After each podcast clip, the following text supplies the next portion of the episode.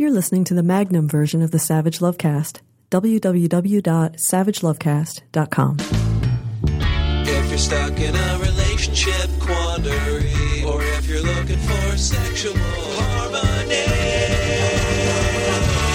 well, there's nothing you can't ask on the Savage Lovecast. I hate to admit it, but I'm one of those white people. I'm one of those white people who had a knee jerk kind of defensive reaction when Black Lives Matter protesters shut down a Bernie Sanders rally here in Seattle, which was some weeks after they had interrupted a Bernie Sanders speech at Netroots Nation. And my reaction was, oh my God, why are they attacking or interrupting or shutting down Bernie Sanders and not going after Jeb Bush or Ted Cruz or Marco Rubio or Donald Trump? And shortly after Black Lives Matter, protesters got in the face of Hillary Clinton. And I had the same sort of defensive white Democrat reaction. Like, why are they attacking the people who are on their side and not attacking the evil GOP shit stains who are there, who are our enemies? All of us. Everyone on the planet. The GOP is the enemy of everyone on the fucking planet now with their obstructionism and denialism of climate change. But yes, there are enemies too and the enemies of the Black Lives Matter movement, absolutely. And I just thought, why aren't they going after them? Why go after Bernie and Hillary? But then it wasn't long until even I came to my senses. Even I saw the results of those actions when Bernie Sanders and Hillary Clinton pivoted from the usual platitudes and presumptions of Democratic politicians, where they would issue platitudes about racial equality and presume to have locked up the black vote and the votes of other people who give a shit about black lives, myself included. And then that would be it. Some platitudes and a presumption. Platitudes, and I can presume to have locked down your vote. And what we saw coming out of Hillary and Bernie in the wake of these confrontations weren't just platitudes and presumption, but policy positions and promises that were not just promises of some sort of racially harmonious utopian future that they would help lead the way toward, but promises around policy, change, things they would do and do differently. And they brought both of them, brought people into their campaign from the movement. And that was a moment where I went, oh, yeah, right, this works. Getting in the faces of politicians, even people on your side, that shit works. And it worked and is working. And now, of course, you see really brave Black Lives Matter protesters all the time getting dragged out of and sometimes physically assaulted at Donald Trump rallies. So that thing that I had my knee jerk, dumb fucking white guy reaction to when they first went after white guy Bernie Sanders around, go get the big guys who are really your enemies. They fucking are doing that now. Black Lives Matter protesters are going after the folks who are actively their enemies, not just passively their enemies, is often the case with white ass Democrat politicians, but actively enemies as opposed to passive, useless friends, maybe not call them enemies, passive use of friends as opposed to active enemies. And they're doing it. And you see it all the time. It's always on the news. Black Lives Matter protesters interrupting Donald Trump speeches at great personal risk, really putting themselves on the line. Some of them getting assaulted.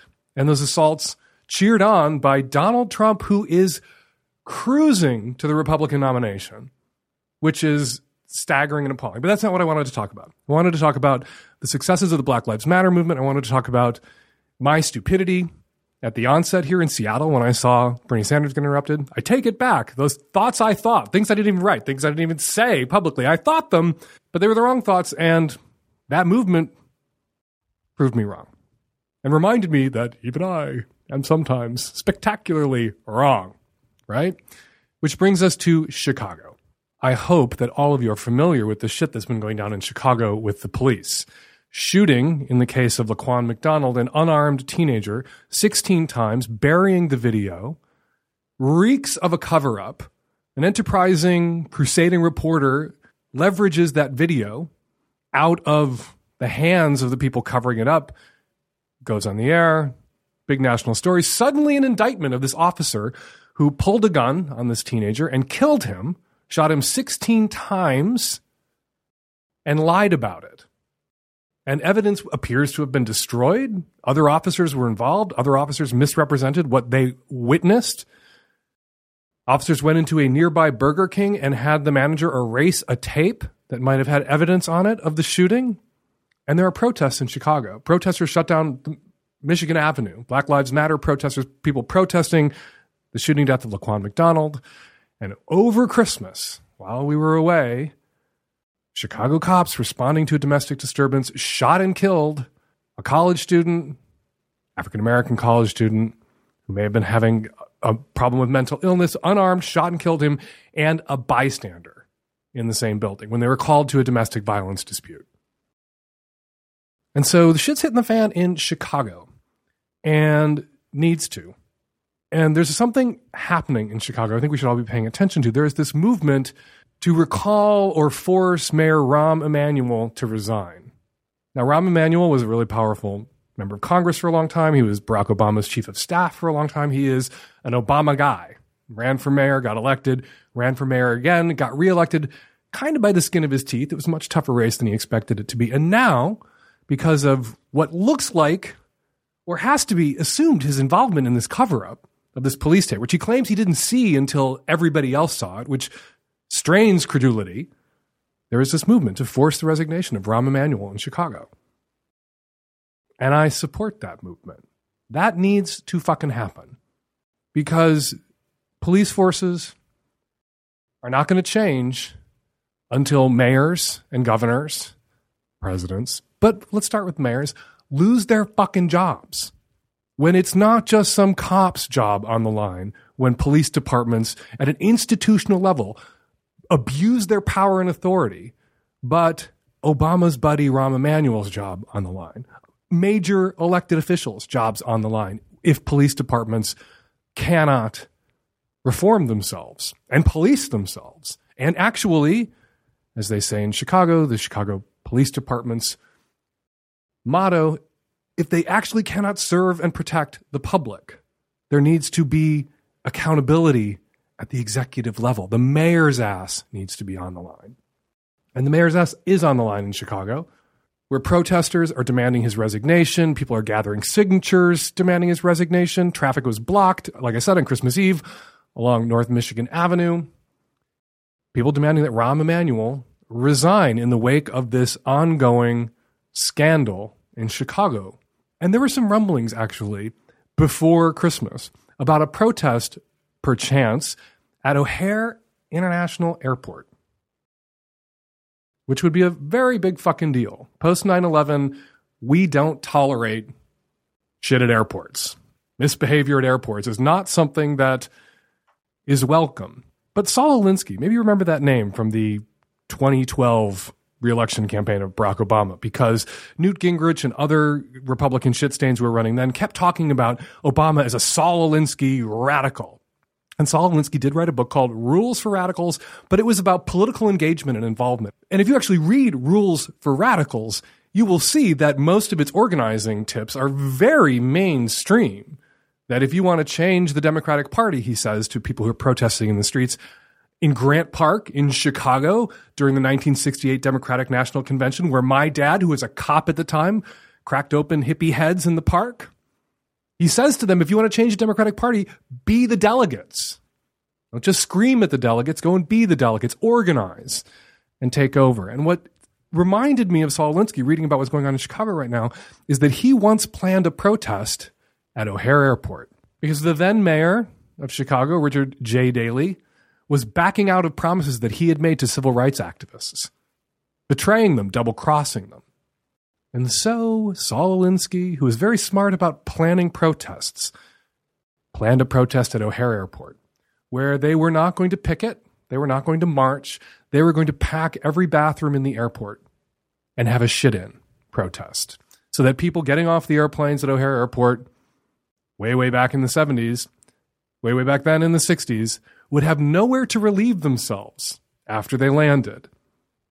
And what were the cops going to do? Knock on every stall and demand proof that you were shitting for real and not just pretending to shit to shut down the bathrooms at the airport? And just the threat of this protest, this shit in protest. And they did reconnaissance and they lined up the people, they organized the action, just the threat of this protest, designed by Saul Alinsky. Brilliant, brilliantly conceived protest by Saul Alinsky, brought the mayor around the mayor reversed himself, re reversed himself, because he was engaged in a double cross, and it became a quadruple cross at that point, and the mayor made good on the promises that he had made.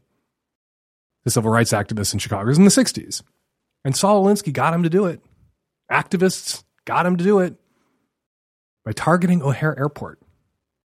Now, I'm not saying that post 9 11 targeting an airport is wise, but I am saying if we all pick up rules for radicals or read Playboy magazine's interview with Saul Alinsky from 1972, there are tips in there about how you force a mayor to do something that you want that mayor to do. In Richard J. Daley's case, make good on that promise. In Rahm Emanuel's case, resign. And that is indeed what needs to happen. Elected officials, white Democrats in big machine cities like Chicago, need to know that they're going to lose their jobs too if they don't exercise their authority over their police departments and rein them the fuck in and end this reign of terror on communities of color in big cities all across this country. All right, quick note before we start this week's show. We recorded this episode at a studio in Los Angeles because I was down in LA for a thing. So the sound quality is going to be a little different than that of our, of course, glamorous studio on the 23rd floor of the Washington Mutual building in beautiful downtown Seattle. So you're going to notice a little difference, but you'll enjoy the show anyway, which starts now. Hi, Dan. I am a 29 year old female and my question is about communicating with loved ones about my new line of work, um, particularly my parents, particularly my mom. Um, I'm getting ready to go home for the holidays, and I would really like to share with her that I've recently begun working as a webcam girl.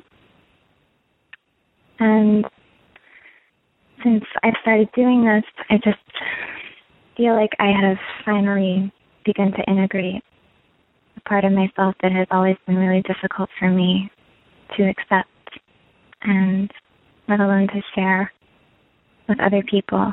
And I just feel so happy and whole and just liberated, like I'm living my passion.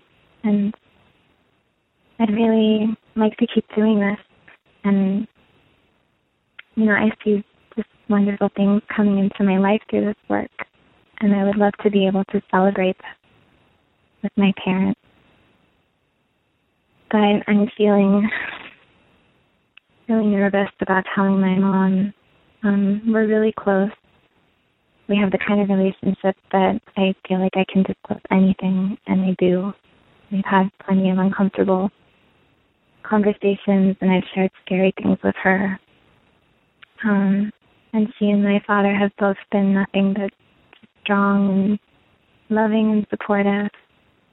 So I know that I can share this with her, but I'm worrying about doing it because I think for the first time I'm really worried about how it's going to fit with her own personal values, which was it was a private thing growing up in my family. I was given a lot of freedom to develop my own values and seek guidance when I felt like I needed it.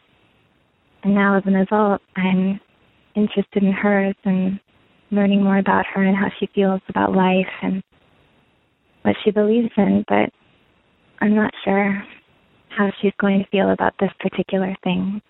And while I really want to be able to share with her, I also don't want to burden her. And I know she's going to worry about my safety and I know she's going to worry about how this line of work could impact my future. I'm just wondering what you think, if you have an idea of how I might be able to tell her in a way that's easier for her to hear, or you think it's fair for me to tell her at all if it's something that might worry her. There may come a time when you can tell your mom about your new job. Maybe the holidays is the wrong time. Maybe that would be an inconsiderate time. And I'm a bit of a hypocrite here, I realize, because I have in the past encouraged people to come out as gay or lesbian or bi or trans to their families at the holidays to seize the opportunity.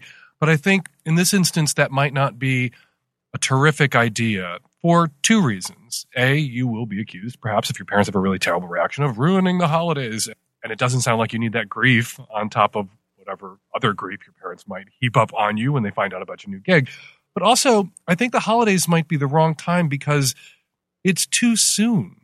This is a new job and it's terrific that you feel happy and whole and integrated in this new job. And it's awakened a part of you that was asleep before and that you wanted to wake the fuck up. But how you feel about a new gig, particularly one where you put yourself personally and physically on the line, how you feel about that gig initially in the first three months, four months, may not be how you feel about that gig after a year or two. And I just don't want you to be in a position of having to go home and look your parents in the eye and have them say, We told you so. Because if what you go to them right now is, I've been doing this for six weeks and it's wonderful and affirming and transcendent and I feel more alive and in touch and blah, blah, blah. And your parents are like, it's dehumanizing. It can really uh, emotionally trip a person up, particularly a vulnerable person. And the endorphins and oxytocins that you're feeling now may not be how you're feeling in 10 weeks.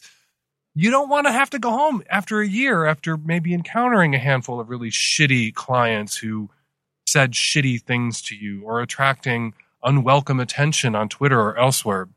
You know, there are a lot of assholes out there who go after and slut shame the women that they encounter on cams who they at once desire and resent because they want to have you and they can't and they have you in this limited way. Not all the guys, a lot of really respectful cam girl clients out there and porn consumers who are very grateful for what cam girls do share with them, but there are some fucking toads out. And who knows, you may encounter a handful of them and stop doing this in six months or a year. And then your mother is going to be like, we tried to tell you. So I would just wait until you're more certain that this is everything that you feel it is now. And that means give it some more time. Give it six months, give it a year. Share this info with your mom on July 4th or Arbor Day, next Thanksgiving. You're really secure in the gig and you've got some miles behind you. All that said, you say you don't want to burden your mother. And I had the same kind of relationship with my mother. I could tell her anything, I could ask her anything, I could really share anything. But there were things I didn't tell her and things I didn't ask her about because I didn't want to burden her. And my mother knew that there were things I didn't tell her about or ask her about. And she had this saying, and I'm not sure if it was hers originally, because I think I've encountered it one or two other places, that there are things a mother has a right not to know that one of the ways you can show your love for your mom is not by sharing everything with them because moms and dads panic. And my mother suffered from this thing that I suffer from called worst case scenario disorder. So if I told her I was doing something the least bit edgy or dangerous or I was crawling out on a limb, she would be in a panic about it. And if I was like, no, it's cool, like you have these misconceptions about it, it's not unsafe, it's not dangerous, the people I'm with are very respectful, that wouldn't have comforted her. The only thing that would have comforted her was to know that whatever it was I had told her about that was a burden and a terror to her was over and in my past. Which is another option for you. You may cam girl, as some people do, you may work as a cam girl for a few years, 29, maybe a decade. You will want to do this and it will make good things happen for you in your life and give you the money that you need to live or pursue other interests concurrently. And then you will be done with it. And at that time, perhaps, you can share with your mother that this is something that you did and it was transformative for you and provided you with opportunities and insights and it was invaluable, but it's over. Then your mother doesn't have to panic until it's over. She can just have her little meltdown about the fact that it ever was. Some things for you to think about. Whatever you decide to do, though, not now. Not Christmas, not because it's Christmas. I've encouraged other people to go ahead and ruin Christmas, their parents, their families but because this Christmas is too soon. The new gig, you got to give yourself a little more time in it where you're sure that your initial reaction. Hi, Dan. I'm a 26 year old straight male from Florida.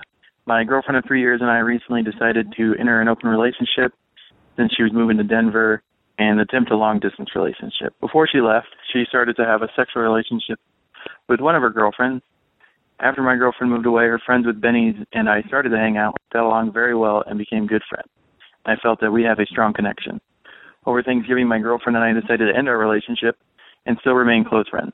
She did make me promise that I wasn't allowed to make out with her fuck buddy, whom she knew I had feelings for. Two weeks afterwards, the friend and I were hanging out and drinking, and we ended up making out. I thought it was a mutual thing. The friend told my ex the next day, who blew up on me and stated that she hates me for betraying her trust and is ready to never talk to me again. My ex also told me that if I pursue anything with her fuck buddy, that she would no longer be either of our friends. I talked with the other girl who was upset, and she doesn't want to talk to me right now, and I'm unsure if we can still be friends. I don't know what I should do next and need advice. Should I try to rebuild my friendship with my ex? Should I pursue my feelings towards the friends, even if it means throwing away three years of a close relationship? Or should I forget both of them and move on? I can't help but think that on some unconscious level or subconscious level, your ex girlfriend really wanted you to hook up with her fuck buddy, really wanted you to make out with her. Because why else would she say, You can't make out with my fuck buddy? That is a sort of thing that you say to someone that then just making out with the fuck buddy is all they can think about from that moment on. And I wonder, seriously, wonder if subconsciously your girlfriend wasn't inciting you in, uh, on some level, attempting to incite you on some level to approach the fuck buddy or flirt with or go make out with her fuck buddy because you guys were doing what so many people do when the relationship ended and trying to have be friends and be a friendship without what I think is kind of the necessary long time out. You have to get the fuck away from each other. You have to leave each other alone.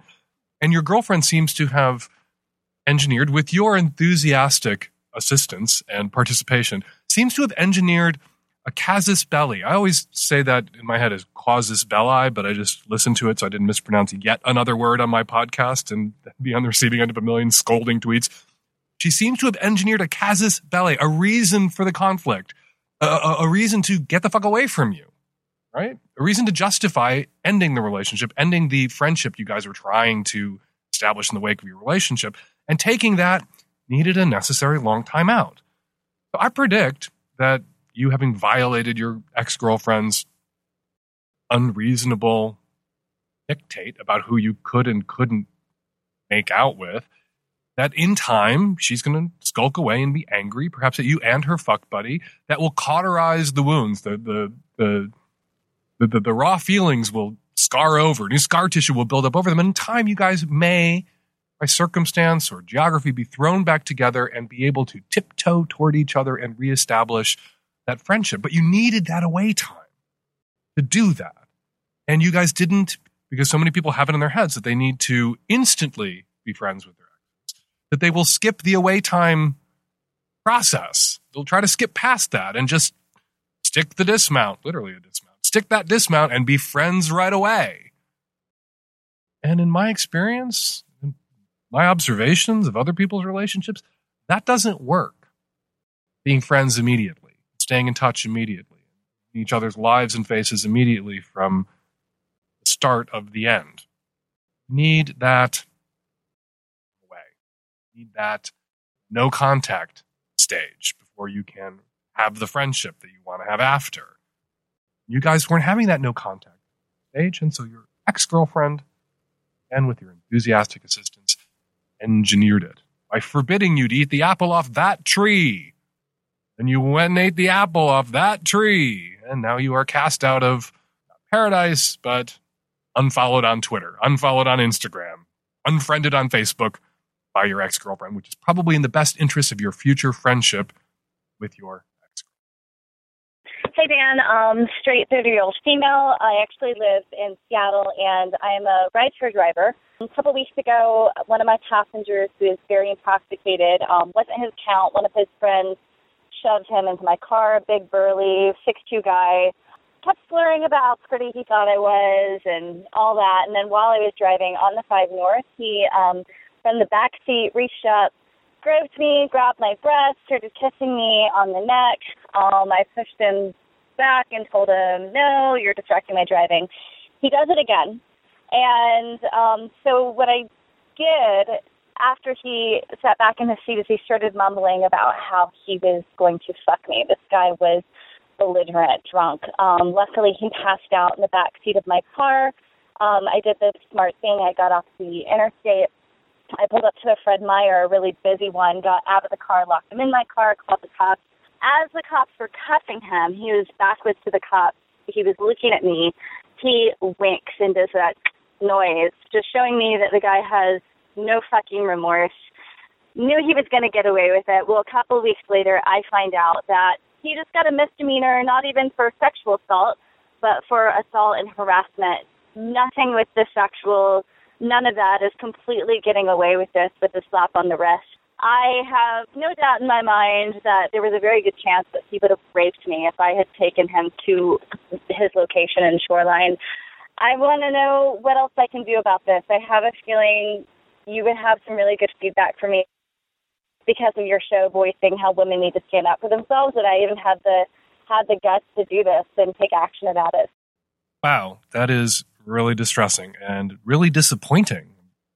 Really disappointed in the police department that you contacted, which I believe is the police department in the city where I live. I would encourage you to get the police reports, and I would encourage you to go to the media. You've already kind of gone to the media. You've come to me for advice about what to do, and I am media, I guess. And I think you need to approach news reporters about what happened. You reported a sexual assault that you felt, and I think you're right to feel this way, would likely have resulted in a rape if you hadn't have had the presence of mind to do what you did, to head to the Fred Meyer, to go to a public place with a lot of people, lock him in the car and call the cops. Right fucking on. Good for you. The cops dropped the ball. The cops fucked this up. And this is the sort of thing that a little media attention, a few phone calls from reporters, knowing that the story is coming, that a story is being written, can fix. I'm not sure if, in this case, ch- new charges can be filed. I believe that they can, but I am not a lawyer. We'd have to get a lawyer for that to determine that. But at the very least, new policies will come thundering down from the police chief and the mayor's office to ensure that this doesn't happen again.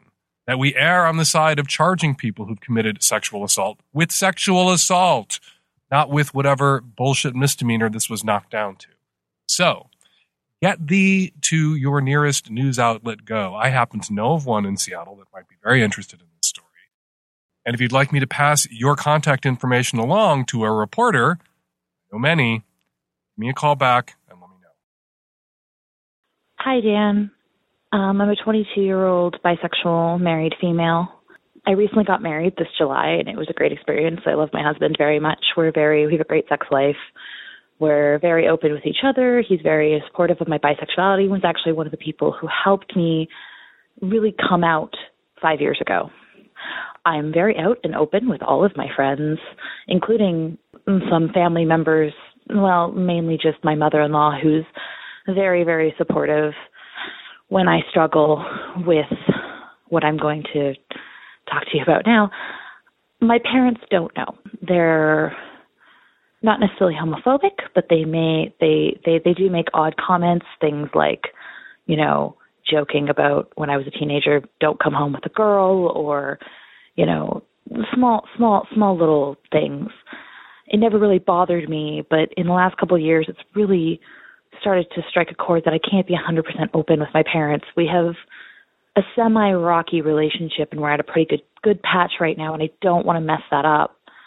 But I would like to be open with them. I'm open with all of my friends, I'm open with my husband, I'm open with my mother-in-law, and it's a big part of my life. There's been a couple slip ups where I may have, you know, been obviously checking out a woman in front of my mother or my husband has made a comment about me finding a female celebrity attractive, but I want to talk to them, but I'm afraid that they'll either think it's a joke or not take it seriously or say something like, well, you're married to a man, it doesn't matter. I just really need some help because it drives me crazy and I I want to be open with them, but I'm scared because they they've they've rejected me a lot and I don't want to get hurt and I just I, I want to know what your advice is. If I should come out to them, if I should test the waters. Your show's helped me a lot, and I just figured it was time for me to give a call in. So thanks.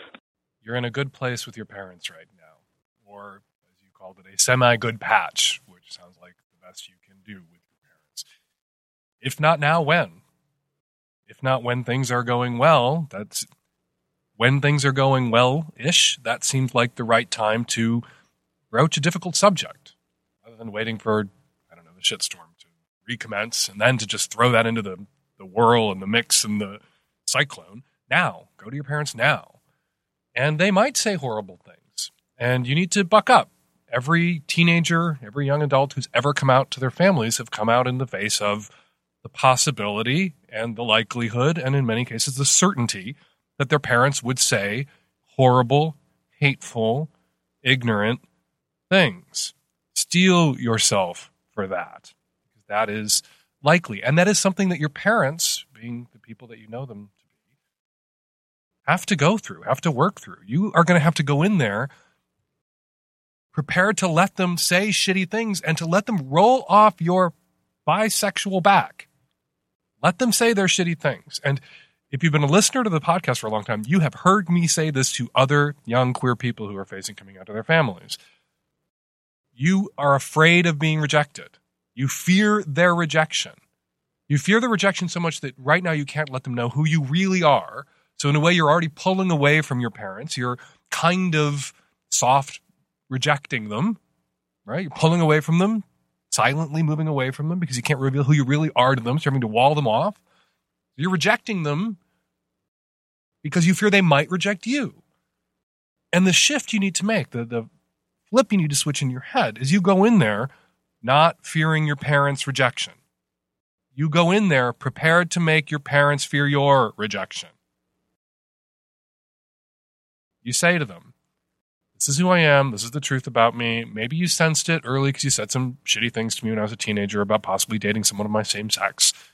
And I still remember those things and that hurt. And you should apologize for having said those things because it made it hard for me to be fully who I am with you, to be honest with you about who I am.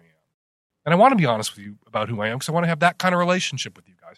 But if you can't have a relationship with me, your actual daughter, the person I really am, we can't have a relationship at all. The only leverage you have over your parents as an adult is your presence. And if they can't love you and support you, if they can't refrain from saying shitty, horrible things to you about you, you don't make yourself present. You withdraw, you pull away, you tell them you will see them when they're over it. That said, I do think that as a kid, as the adult child in this circumstance, you have to give your parents permission to have their tantrum. You have to be prepared for them to have the tantrum, emotionally prepared yourself. And it sounds like you have a really good support network. So you're in a better place than a lot of kids are when they face that tantrum. A lot of kids come out, their parents have that tantrum, and they have no loving husband, no mother in law on their side, no supportive friends or other family. They got nobody and they're facing down that tantrum. But you kind of got to let them have it. Just like when you were a kid, your parents, assuming they weren't completely terrible parents in every respect, when you were a kid, your parents loved you through a few tantrums of your own. You, as an adult, 22 year old, newly out bi woman, you might have to love your parents through the tantrum that they are likely to have. The child has a tantrum. The parent says, I understand you're upset. I love you. Kid says, I hate you. I hate you. I hate you. Parent says, I know. I love you. Mm. You wait out the storm. You might have to do the same for your parents as an adult when you're coming out to them. Oh my God, bisexual. Oh my God, I hate you. I hate you. You don't feel that way? Not really. I love you. And we'll talk again later. Here's some fucking things to read. Here's some links. Here's the PFLAG chapter in your neighborhood. Here's my mother in law's phone number if you'd like to talk with her. Check with your mother in law first if she's up for having you sic her mother on her, you bring them together to have a conversation. And then let the pieces fall where they may. And who knows? This may be a catalyst that gets you to a much better place with your parents, where the semi good patch becomes a legitimately good patch and lasts a little longer because you're all being a little more honest with each other. Or this may be the thing that flips the table over. This may be the thing that is so explosive and your parents are so awful that you no longer have to be with them or see them. And maybe that would be better if their presence in your life is toxic or the best you can hope for is semi good, semi rocky patches where they're only being kind of awful. You don't have to put up with that as an adult. You have to create your own family, and you already have. You spend more time in that family of your own creation where you are loved. If the family of your origin cannot love you. We're going to take a quick break from your calls. There are tons of scientists and researchers and academics out there trying to figure out what is up with human sexuality. And every once in a while, we invite one of them on our show to share the results of their latest research for a little segment we call What You Got.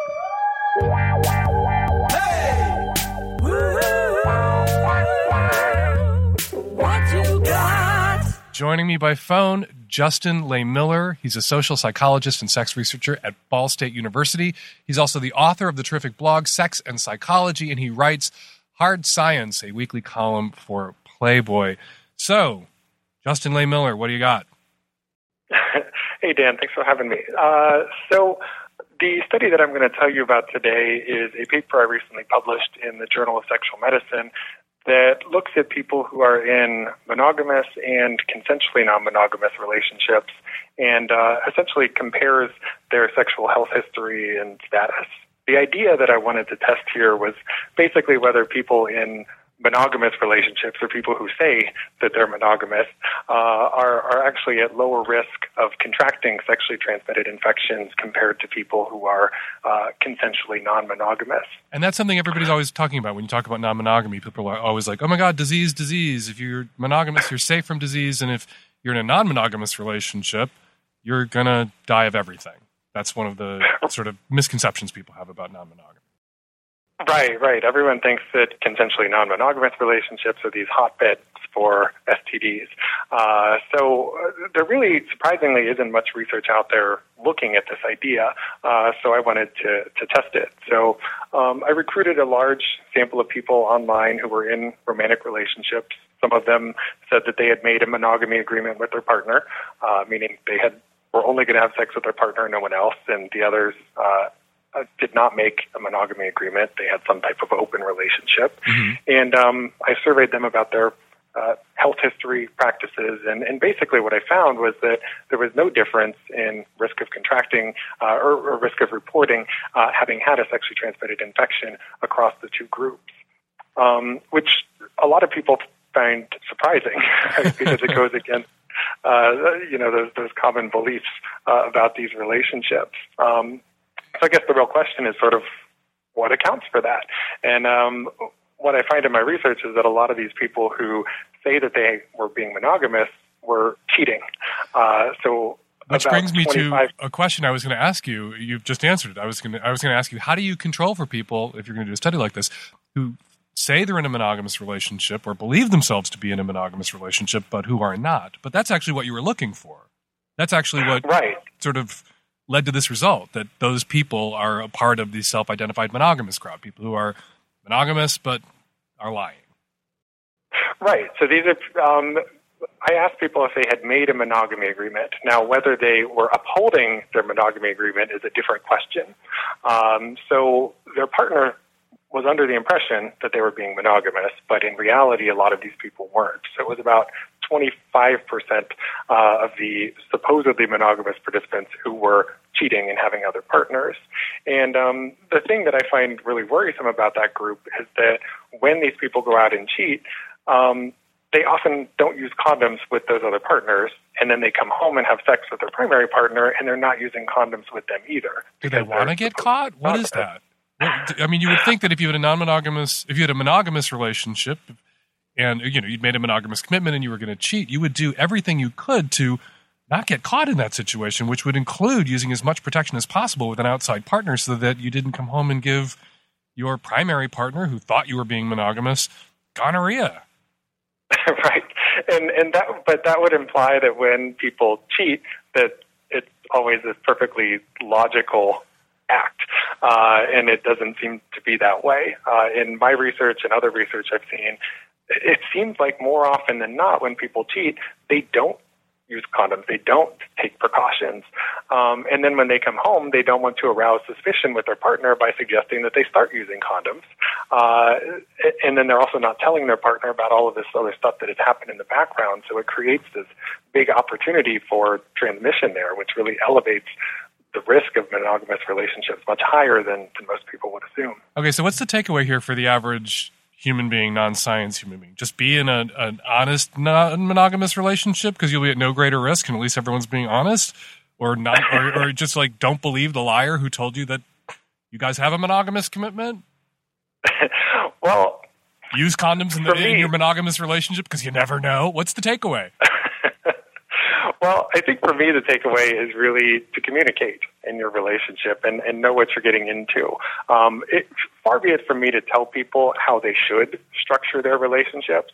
I think if you look at the research, you see that some people are well suited for monogamy, uh, others are better suited for consensual non monogamy. And so the idea, I think, is that we need to destigmatize different types of relationship practices, allow people to develop the type of relationship that's right for them and to teach people how to communicate about sex in those relationships so I think that's all on the same page. I I think that's really key. And one of the problems is a lot of people who, particularly earlier in life, will make a monogamous commitment because that's what they think they're supposed to want. So they convince themselves Right. that that is what they do want and that they'll be good at it and that's what love really is.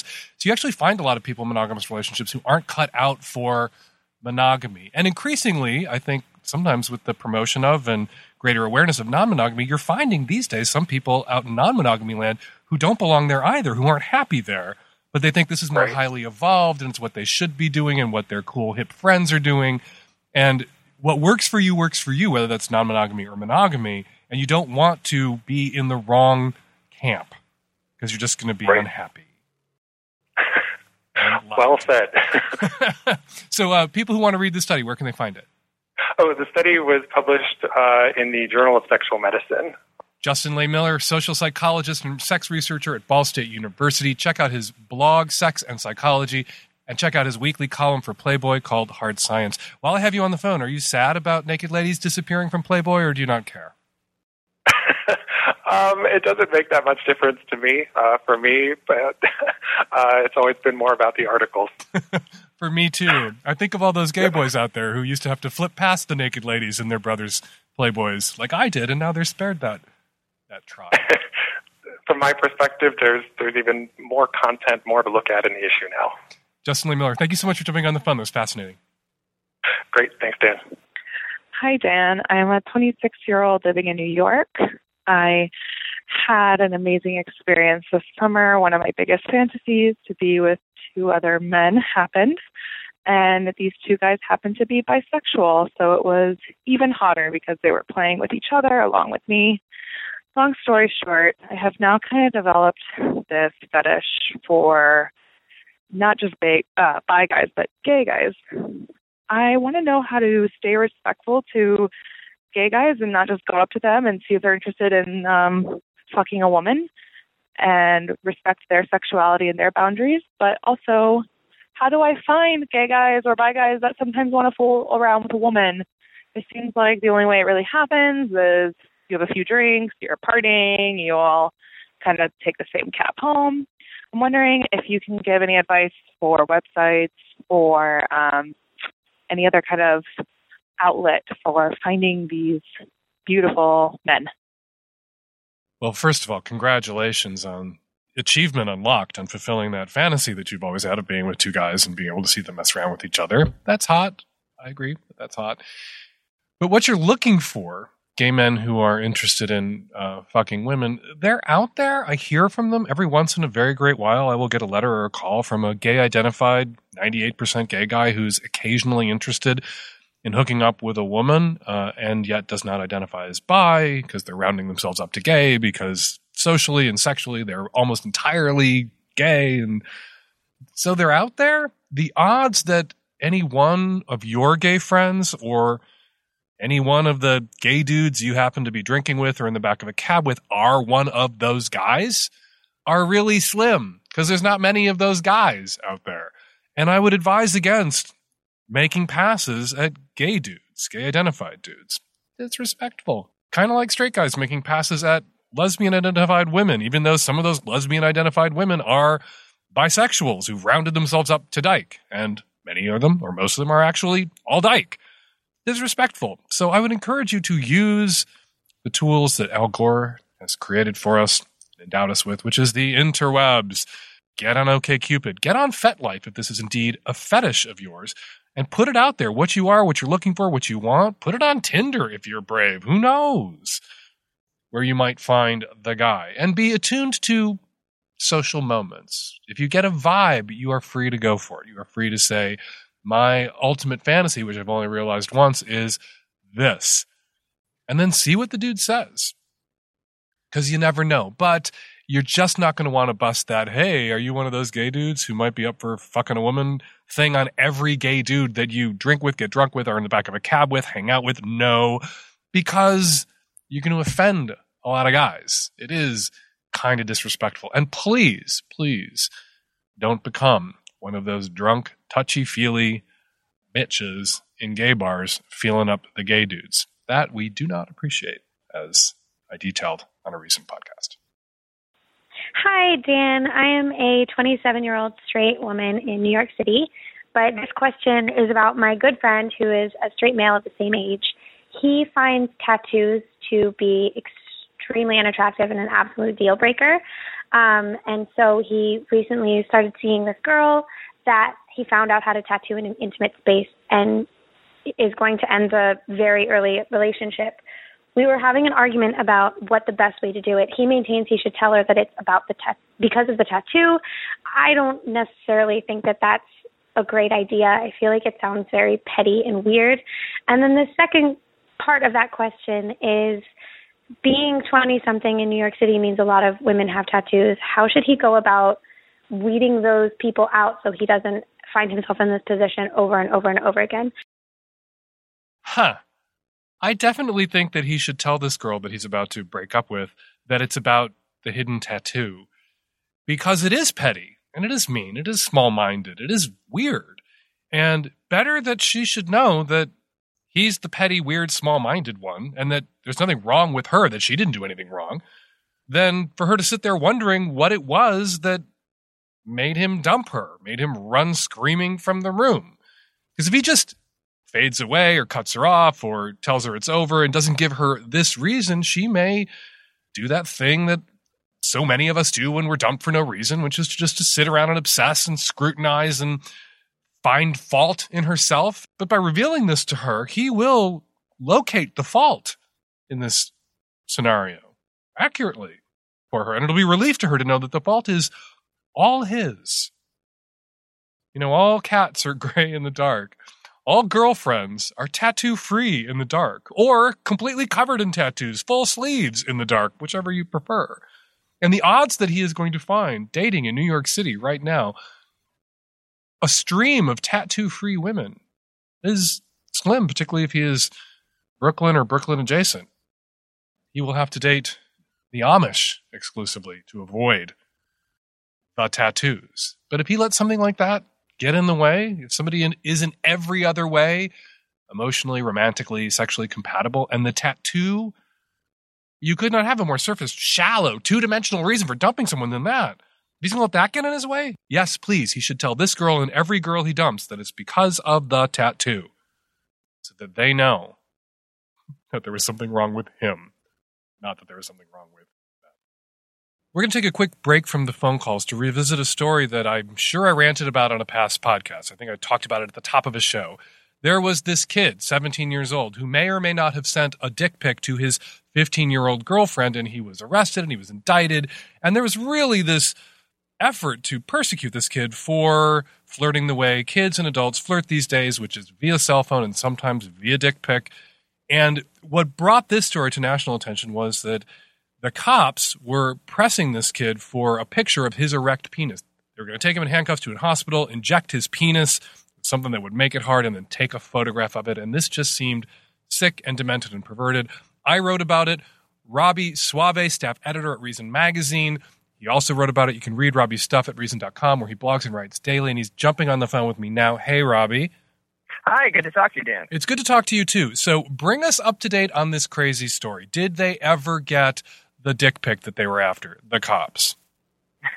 They did. They did not get that. Uh, they did. Uh, the case ended with him getting uh, a year of probation and sentenced to social media exile and uh, that sort of thing. So he didn't go to jail or anything. Still, kind of a, a harsh punishment and a national. Sh- I mean, his name is forever associated with this kind of thing, and you know that that's a, a punishment and at least he didn't. crime, in my opinion. And at least he didn't wind up on a sex offender registry like other kids who've Right. done this have, which you know they were designed ostensibly to protect kids from predators, and now we're putting kids on these lists and destroying their lives because they're flirting with each other, not that they're being preyed upon. You you know, people are ending up on the sex offender registry without distributing child pornography, but with that charge, because they took a pic of their own junk and shared it with their own girlfriend or boyfriend, which is obscene. But there's been a development today in this case that you wrote about that I wanted you to come on and talk about. Right. So, so the uh, so the lead, so one of the investigators in in that case, uh, who who works for this task force on for internet crimes against children, uh, his name is Edward Ab- David Edward Abbott. He committed suicide today before police could arrest him for uh, sex abuse child for for charges that he was uh, having inappropriate contact with uh, minors with an 11 year old and a 13 year old boy uh, stemming from in the last two years. So he is uh, kind of the actual uh, pervert in this situation, and they were going to arrest him. They went to his house. The police had a standoff with him, and he killed himself before he could be arrested. So this Uh, guy is- who was molesting, raping 11 and 13 year old boys was the one was the lead cop prosecuting, persecuting, not prosecuting, persecuting this 17 year old teenage boy for the crime of flirting the way everybody flirts these. And right, and who, and who explicitly wanted, you know, to to create more child pornography with this kid, to take pictures of his genitals and compare them to the existing pictures he'd stolen off the kid's girlfriend's phone, and uh, and I this is this is the man who is doing that, and now we, you know, we're seeing another dimension into who he is, and it kind of makes sense in some just really awful, horrible, twisted way, I it, guess. it does make sense in some horrible, awful, twisted way because you read about these stories, you read about police departments that are pouring all of their time and resources into tracking down sexts and persecuting kids and dragging sexts out into public that otherwise would have remained private. And you just you read about them, you read about the cops and prosecutors involved, and you think, who are the perverts here? Who are the perverts? These kids. Yeah, absolutely. And they say, you know, they're protecting the the, the kids' reputations. They don't want, you know, they want to. The girls are going to send pictures and then be slut shamed the rest of their lives or something like that. But but oh my God, is is the is the cure to prevent that so much worse than the disease because their names get out in public, they're arrested, their their lives are just ruined, totally put on hold. Criminal justice system, possible charges, even being exiled from social media is a pretty harsh punishment for a 16 year old kid uh, for a year. And it's just it's just awful. There's no way you can justify this as, as being uh, worse than than than you know a little swapping of of, of sexy messages. The Reason magazine is a libertarian joint, it's a libertarian magazine. What's the libertarian take on this? What do you think undergirds the sex panic that just doesn't seem to be abating when it comes to kids and sex? We basic sexts, not just sex. It, in places, it is legal for kids to be sexually active, and illegal in almost all places in the United States. Illegal for them to take a picture of themselves being sexually active or to flirt via picture. They can fuck, but they can't take a picture of their tits and share it with their boyfriend. What's the libertarian read on that? What's the problem here? What ails us? Yeah, it, it's uh, from a from a libertarian perspective. It's I find it horrifying the idea that you don't own your own body. The state has some claim over over your body and what you do with it sexually, and and you know more so than your own parents or you. You know, we're we're talking about underage young people, but but that these kinds of norms of dating and situations that kids, you know, have been in for centuries. They just have a new technology to do it. Mm-hmm. That it's suddenly something wrong with it because they wrote a clumsy law that was just paranoid, trying to catch, uh, you know, actual actual pedophiles, actual people like the cop in charge of investigating this. And uh, they're applying it to kids without rhyme or reason, and they don't. Care. I've talked to you know legislators, uh, legislators who approved laws like this, and said, you know, is this really what you wanted? And they say, well, of course not, but that's the law.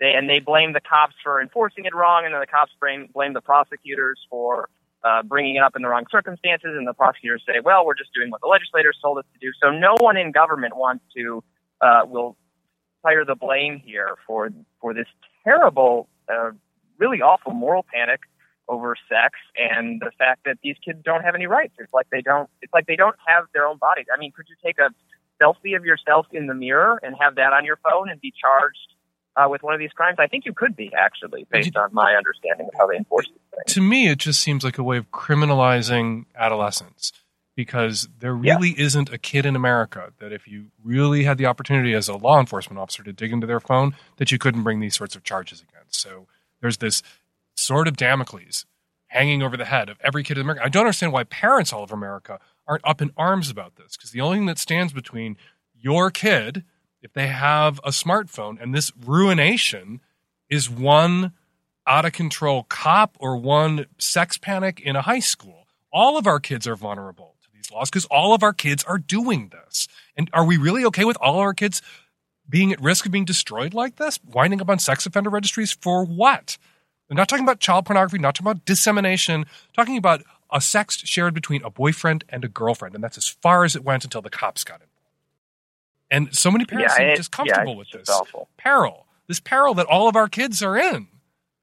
It, uh, it Yeah, baffles because we me. see stories like this all the time. I mean, week after week. I I wrote about one uh, a couple of weeks ago where the kid it was a North Carolina kid, and in that state, uh, the the age of consent. So he could, just like you said, he could have sex with his girlfriend because he was over 16, but he was considered a juvenile because he was under 18, and yet he could be charged criminally because uh, the statute of, of when you're adult for being charged for criminal purposes is, is over 16.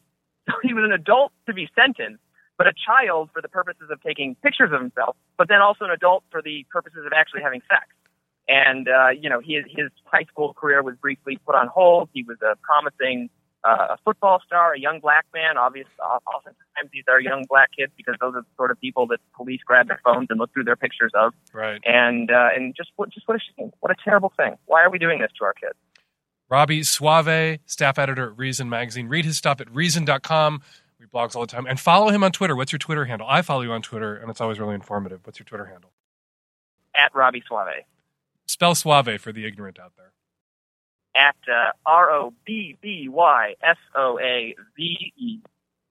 Thank you so much for jumping on the phone. Really appreciate it. Love your stuff. Thank you. Have a good one. Hi, Dan. I am a 28 year old female from Minneapolis. I have a problem with my boyfriend that I really don't know how to handle. His dad died when he was eight years old. He is now 35.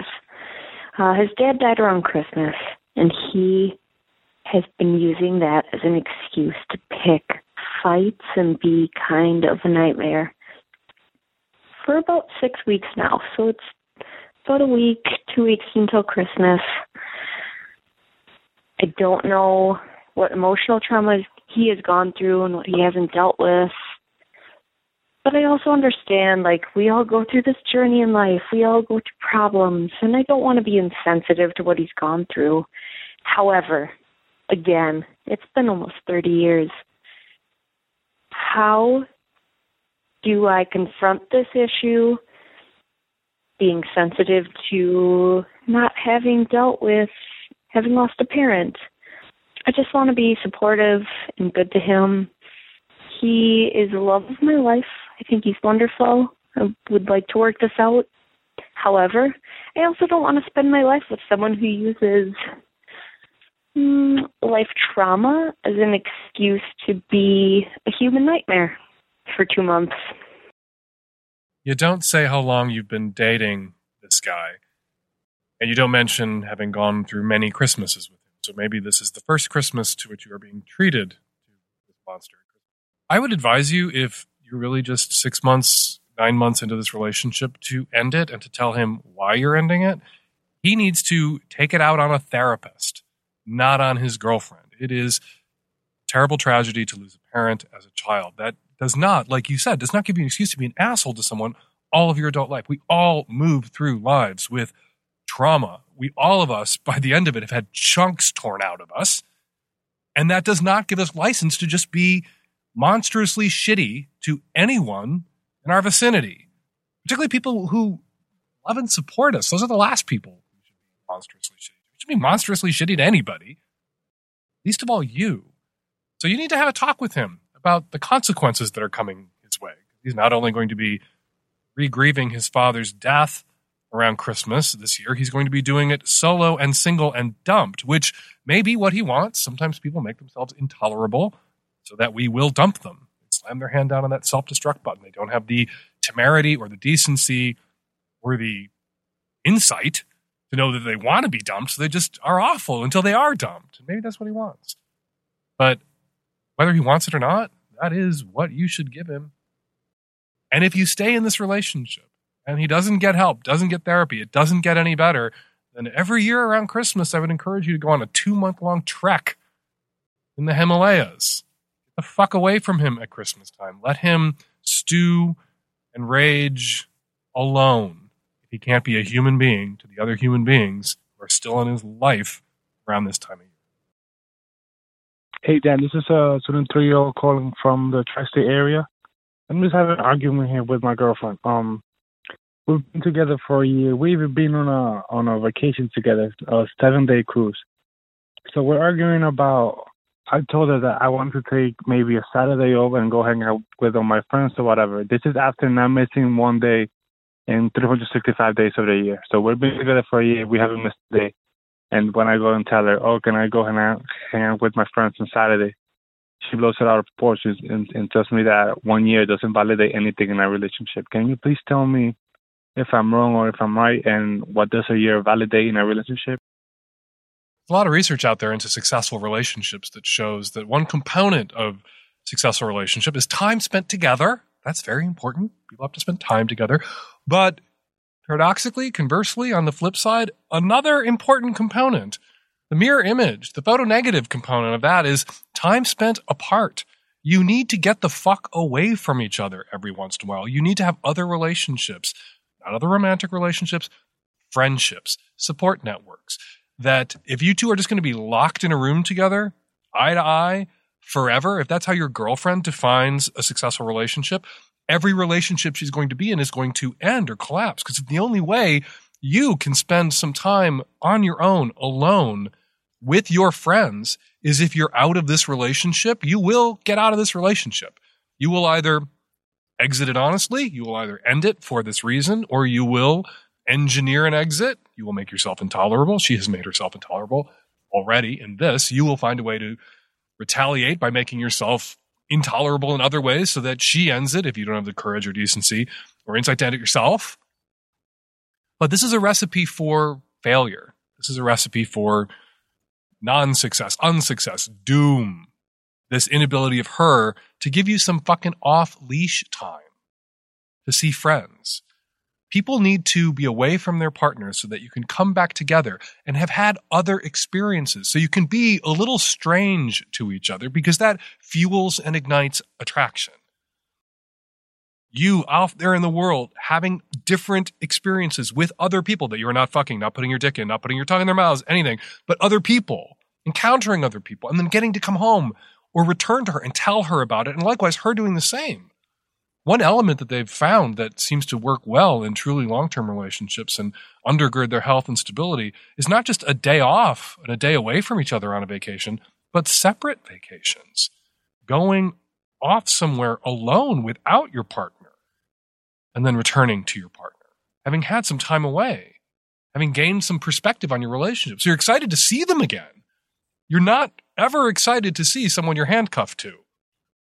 You're excited to see the boyfriend or girlfriend if you've gone away for a weekend camping or whatever, and there they are when you get home and you get to tell them about I don't know what people do when they camp.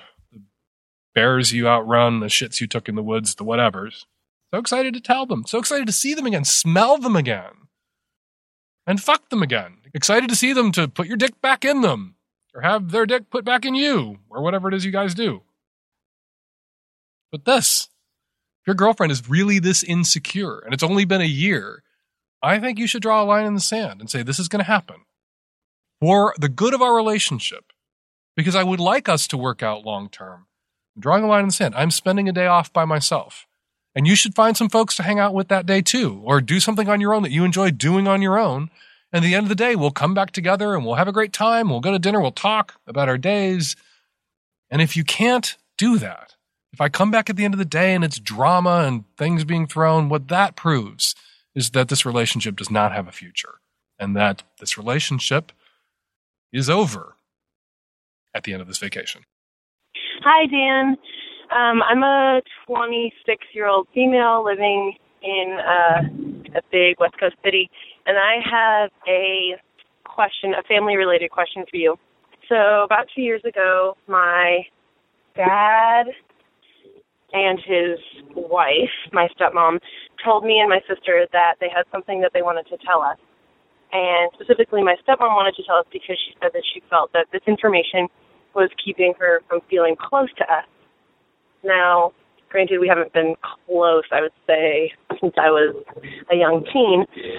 Um, but anyway, we have this conversation and we sit down, and my dad tells us that he had had a nine months long or a ten month long affair with my stepmom's sister, so his wife's sister, who is my age. She's 26 also. I was very disturbed at this information, and it also brought up old hurt because my step my dad had left my mom for his current wife, stepmom, um, for uh, when I was 13, when his current wife was 26. So basically, with his current wife because he had an affair um, for when he was married to my mom, and now, and a couple of years ago, he told us that he had an affair with his current wife with her sister, both 26. I guess I have a couple of questions for you. One, I feel really um, angry at him and angry at my stepmom because I feel like it was inconsiderate of them to disclose this private information about their relationship. There's no way for me to unknow this, and I don't want to know that about my dad's sex life and about um, their relationship. Also, I don't know. I don't know how to read my dad's actions. Like, is it possible that he's some kind of sex addict, or like, and or is it possible that he's attracted to me and my sisters? Um, because I feel like that thought has entered my mind, and it's very disturbing to me. So I would love to hear your take on my anger and on, I don't know, what's going on with my dad. You're wondering what's going on with your dad, and I'm sitting here wondering what's going on with you and what's going on with your fucking stepmother who is awful. Earlier in the show, we talked about how there are things a parent has a right not to know, things a mom has a right not to know, like my mom used to say. There are things a kid has a right not to know. You don't need to know where your dad has parked his dick, even if he's parked his dick there in contravention of his marriage vows to his second wife. You did not need to know this. Your stepmother's rationalization for forcing him to tell you this about the affair that he had with her sister, that it was preventing you from being closer, is just bullshit. This affair made her angry at her husband, and she wanted her husband punished. And the way to do that was to screw up his relationship with his kids. And bingo, success. She accomplished that with your help. Caller, with your help. Because you are making a weird and sex phobic leap from my father is this straight guy with this crazy affliction, this weird pathological attraction to women in their mid 20s, which I'm here to tell you is something all straight men everywhere suffer from. Except for the Gerontophiles, they all do. They're all into women in their mid 20s. People to be decent, sexually active human beings, their floor for who they find attractive does not have to rise with plus 10 years on the age of their children. So eventually your children will pass through your typical attraction age range, whether you like it or not. It's terrific that there are 50 year old men out there who attracted 50 year old women. There are 50 year old women out there who attract 50 year old men. A lot of people have the ability to also be attracted to people in their age cohort, but they're also still probably going to find people attractive in that sweet spot window that they were kind of always into. And you go from my father is attracted to guys in their mid 20s to my father wants to fuck me? How do you get there? You, you, you say that you, you know, he's made you uncomfortable a couple times. I don't know what that means. And you didn't leave a phone number, so I can't call you back. So perhaps I'm overreacting. It seems unfair to say that because your father has twice had affairs with women who are the age you happen to be right now, that your father is attracted to you right now because you are that age. Tain't necessarily so, not how it works, right? The incest taboo is strong. And it's just not that someone hits a particular age and suddenly the incest taboo evaporates. And you're like, you know, I never wanted to fuck my kid until my kid turned 29 and a half, which has always been the sweet spot for me. And suddenly I want to fuck my kid. Not how it works. Your stepmother did not respect your father's privacy. Your father didn't respect his monogamous commitment that he made to her, presumably. And that's too bad. And now you have been psychically kind of violated. But unless there's more here than you shared with me, There's nothing sex addict y and out of control about a guy who's had two wives and a couple of affairs. Not necessarily sex addict y and out of control. And there's nothing in the facts as you presented them to us that screams dad wants to fuck his daughters. It's a coincidence that you are the same age roughly as the women that he has had affairs with. I can't pop his head open and tell you that he isn't lusting after you.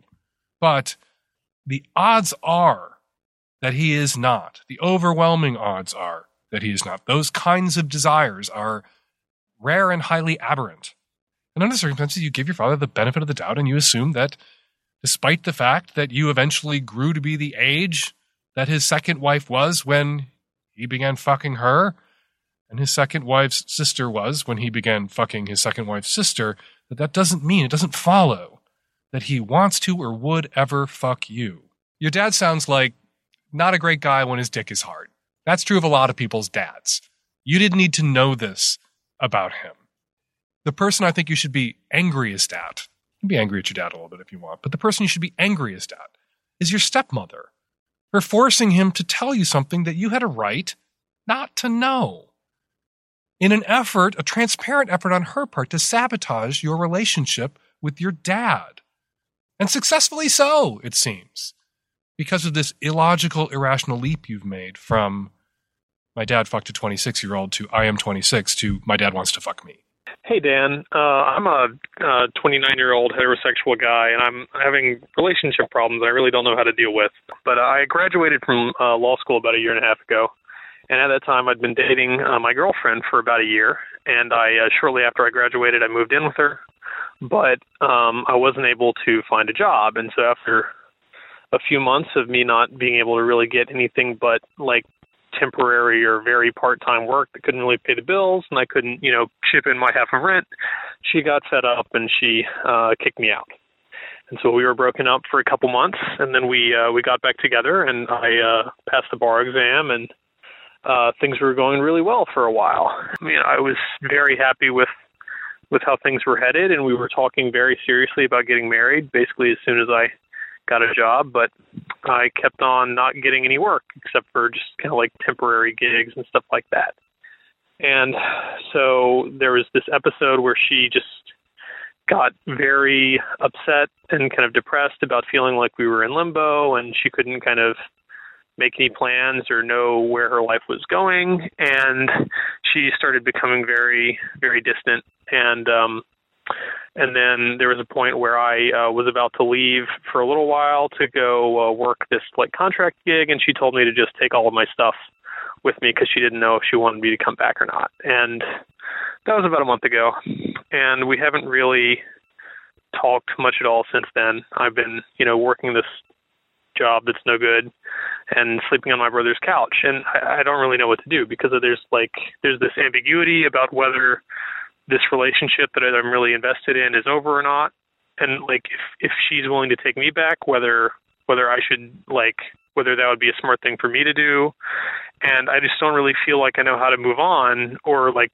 get my life in order because I can't disentangle like the rejection from her and the rejection from all of these employers that aren't giving me the time of day for the past year and a half. And um I just don't really know how to think about this or how to get my shit together because I've I've been having a hard time. So, so let's talk about the girl that's kind of breaking your heart. Uh, uh, you know, just based on your call, and I only have your your version of events. It'd be interesting to get her on the phone, but I'm not going to do that. To, to determine whether you know if she is the kind of person who you know thought because you were in law school that she would be marrying a lawyer and there'd be plenty of money, and because you're having a hard time finding a job, she's not so interested anymore. And that's, you know, that thing that people talked about a lot, I think 10, 20 years ago about women are sex objects and men are success objects. Mm-hmm. And you aren't the success object that she was banking on you being. And so she's done, in which case she's a terrible person and you're well rid of her, right? Or are you a screw up with lousy judgment and she's well rid of you? And I don't know what the answer to either of those questions are. Have you turned down jobs because they were beneath you? Are you not really in it to win it? Are you not really applying yourself to the job hunt and she's in a better place to make that assessment than I am. People don't want to be with screw ups with lousy judgment. They don't. And and I'm not saying that you are a screw up with lousy judgment, but you might be able to make that determination for yourself. And I don't think you are. Like you're 29 years old, you just got your law degree, you passed the bar. Those are major fucking accomplishments that typically screw ups with lousy judgment are not capable of nailing. Right? Mhm. So my money is on you're not a screw up with lousy judgment.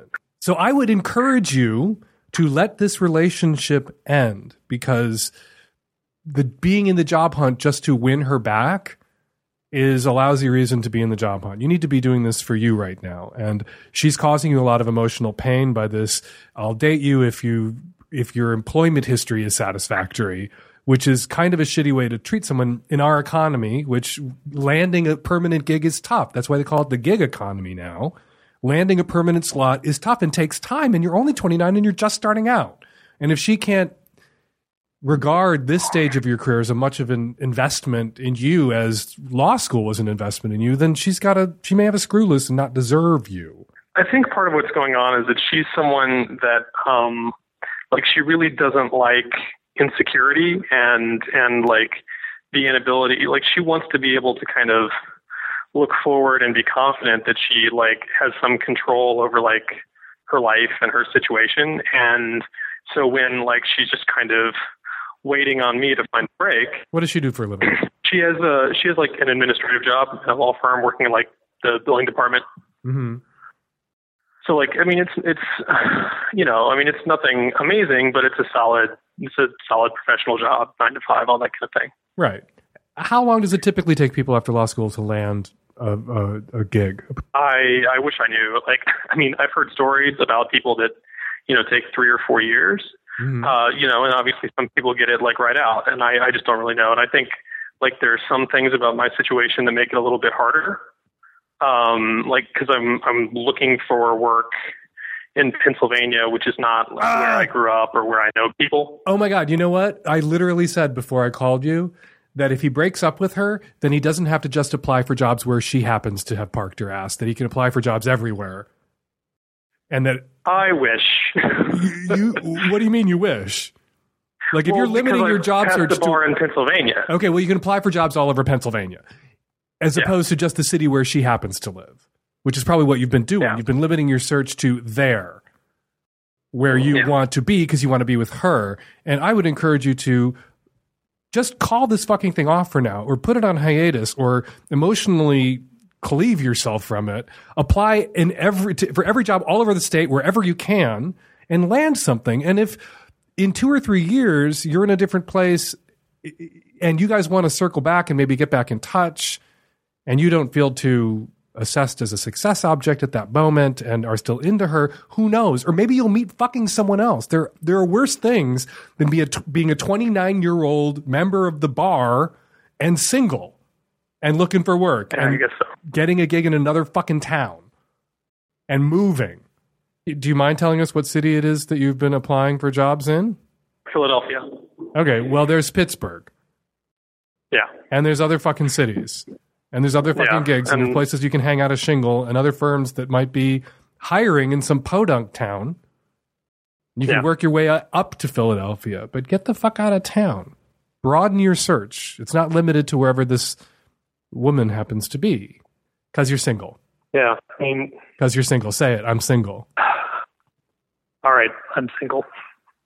And I, I know that's scary because the whole culture says if you're alone, you've done something wrong. But if you're alone, you, you have to say to yourself, I have opportunity, romantic opportunities and freedom that you lose when you're partnered. And there's things you gain when you're partnered around security and intimacy and familiarity and comfort. But sometimes it's good to be discomforted and with unfamiliar people in unfamiliar places. Mm. It's exciting.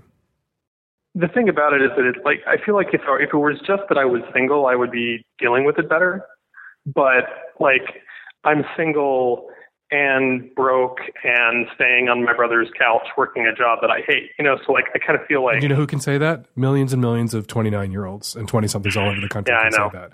So stop the pity party, put the violin down, get the resumes out to firms in other cities that are hiring, even smaller cities than Pittsburgh and, Pens- and Philadelphia.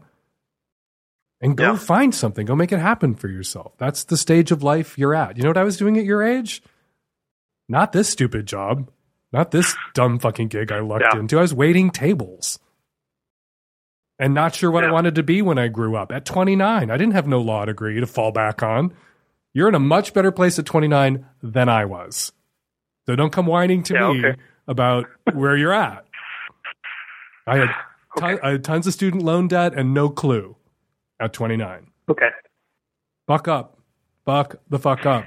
And you have a couch to sleep on. There's a lot of people out there without jobs that don't have family that Yeah, I know. can can help them out and tide them over. And in 10, 20 years, you'll be in a position to be offering the couch to somebody who needs that place. Yeah. Okay. Buck up, Buckaroo. Buck up, single member of the bar. Major life right. accomplishments. You've got it. You've got it going on. All right. All right. Good luck. Hey, Dan, and um, at risk youth. I'm a 27 year old cis male in the Bay Area. And let me tell you something. My current situation, I'm dating this guy who's slowly coming out of the closet, which is good. He's doing it at his own time. But there's this one bitch who just doesn't mind her business and used to be close friends with him. And she's going around telling everyone that we're dating when we have not confirmed anything to her yet. And she's also saying that he dated her for seven months when we know for sure that he's a gold star gay. What should we do? Should we ignore this bitch? Or should we bring it up and tell her, you know, mind your own fucking business and leave me and my man alone, honey? What this woman is seeking is drama. What she's trying to engineer here is drama. And you going to her and confronting her is giving her what she wants. Now, I'm going to make some assumptions based on the sound of your voice and the way in which you frame this problem and discuss it and just how you seem, how you come across, that drama may be something that you want too. Maybe drama is attractive to you. You seem like maybe the drama of this is appealing or drama is appealing. Just something in the, the tone or tenor of your voice, the timbre of your voice sounds dramatic. So you can go to her and you can confront her and you can tell her to back off my man and throw a glass Chardonnay at her and bitch her out. Or you can really fuck with her by letting her run her mouth, letting her say whatever the fuck she wants because it is not relevant and it doesn't matter and she doesn't matter and she is lying. And the people around her, the people around you, guys, people who know all three of you, will know enough soon enough to realize that she's lying and she will just look foolish. But if you go in there swinging those glasses of Chardonnay, tossing the wine, if you go in there like that, people who know all of you are going to be like, they're messy. Those girls are messy. All three of those girls are messy. Just out girl, the girl he's dating, and the girl who's lying. All those girls, messy girls. And they're going to back away from all three of you. Other people who don't like drama. Or maybe, you know, you could attract a crowd of people who dig drama. Maybe that's the crowd you want to be in, in which case, go confront her. But if you don't want to be in that crowd, don't give the bitch what she wants. Don't give her the drama she wants. Don't put her on Real House Girlfriends of the Bay Area. Don't give it to her. Shrug it off. You got the dude. You win. Let her stew. Hi, Dan. Um, I'm uh, just calling to respond to the question last week about uh, people not stripping down in the locker room. I'm a personal trainer. I work in a gym and I work out really regularly. And the reason that I wear a towel in the locker room is not because most people, if they are checking you out, and a lot of people are, aren't pretty subtle about it. It's because some people really, really aren't. And if you wear a towel, you know, you, you just really reduce the odds that some dude is just going to stare real hard at your dick, which happens quite a bit. And you know, I mean, like I, I am, I, I have a nice dick. It's, it's not too far above average. Certainly nothing that would be like, you know, you'd rubberneck like a like a car crash, but like it, it, happens. So I would say if we want everybody to be more naked, not don't check people out. I mean, regardless of your orientation, it's gonna happen, and that's cool. It's fine, whatever. but just just try to be a little more subtle about it, and then maybe people will feel better about showing their dicks. Hey, Dan. Uh, straight male here calling about episode 478 in regard to the male nudity in the locker room. It's not about immaturity or modesty or fear of gay people in the locker room. It's about me not wanting to see a bunch of other dudes' dicks flopping around. So I assume that nobody wants to see my dick flopping around. And I extend them the courtesy of not flopping my dick all over everywhere. Hi, Dan. I'm calling about episode 478 about the guy who had a vomiting kink. I just want to let you know that there are sex workers out there who do that. Um, my friend who's a dominatrix used to do that. And her advice is if anybody wants to try it out, to eat yogurt beforehand because it makes the experience smoother. Thanks. And we're going to leave it there. 206 302 2064 is the number here at the Savage Lovecast. If you want to record a comment or a question for a future show, give us a buzz 206 302 2064. Follow me on Twitter at Fake Dan Savage. Follow Robby Soave on Twitter at Robby Soave. Follow Justin Lehmiller on Twitter at Justin Lehmiller. And speaking of Twitter, Adam Sandy tweets, Thanks to Dan Savage for the podcast. It's keeping me entertained as I stay up with our newborn daughter so my wife can get some sleep. And I have nothing to add to that, nothing to say, but aww, and congratulations. And it sounds like your wife won the husband lottery. Savage Lovecast is produced every week by Nancy Hartunian and me and the tech savvy at risk youth. And Nancy, we'll be back at you next week, next year, which is an election year, with another installment of the Savage Lovecast. Thanks for downloading.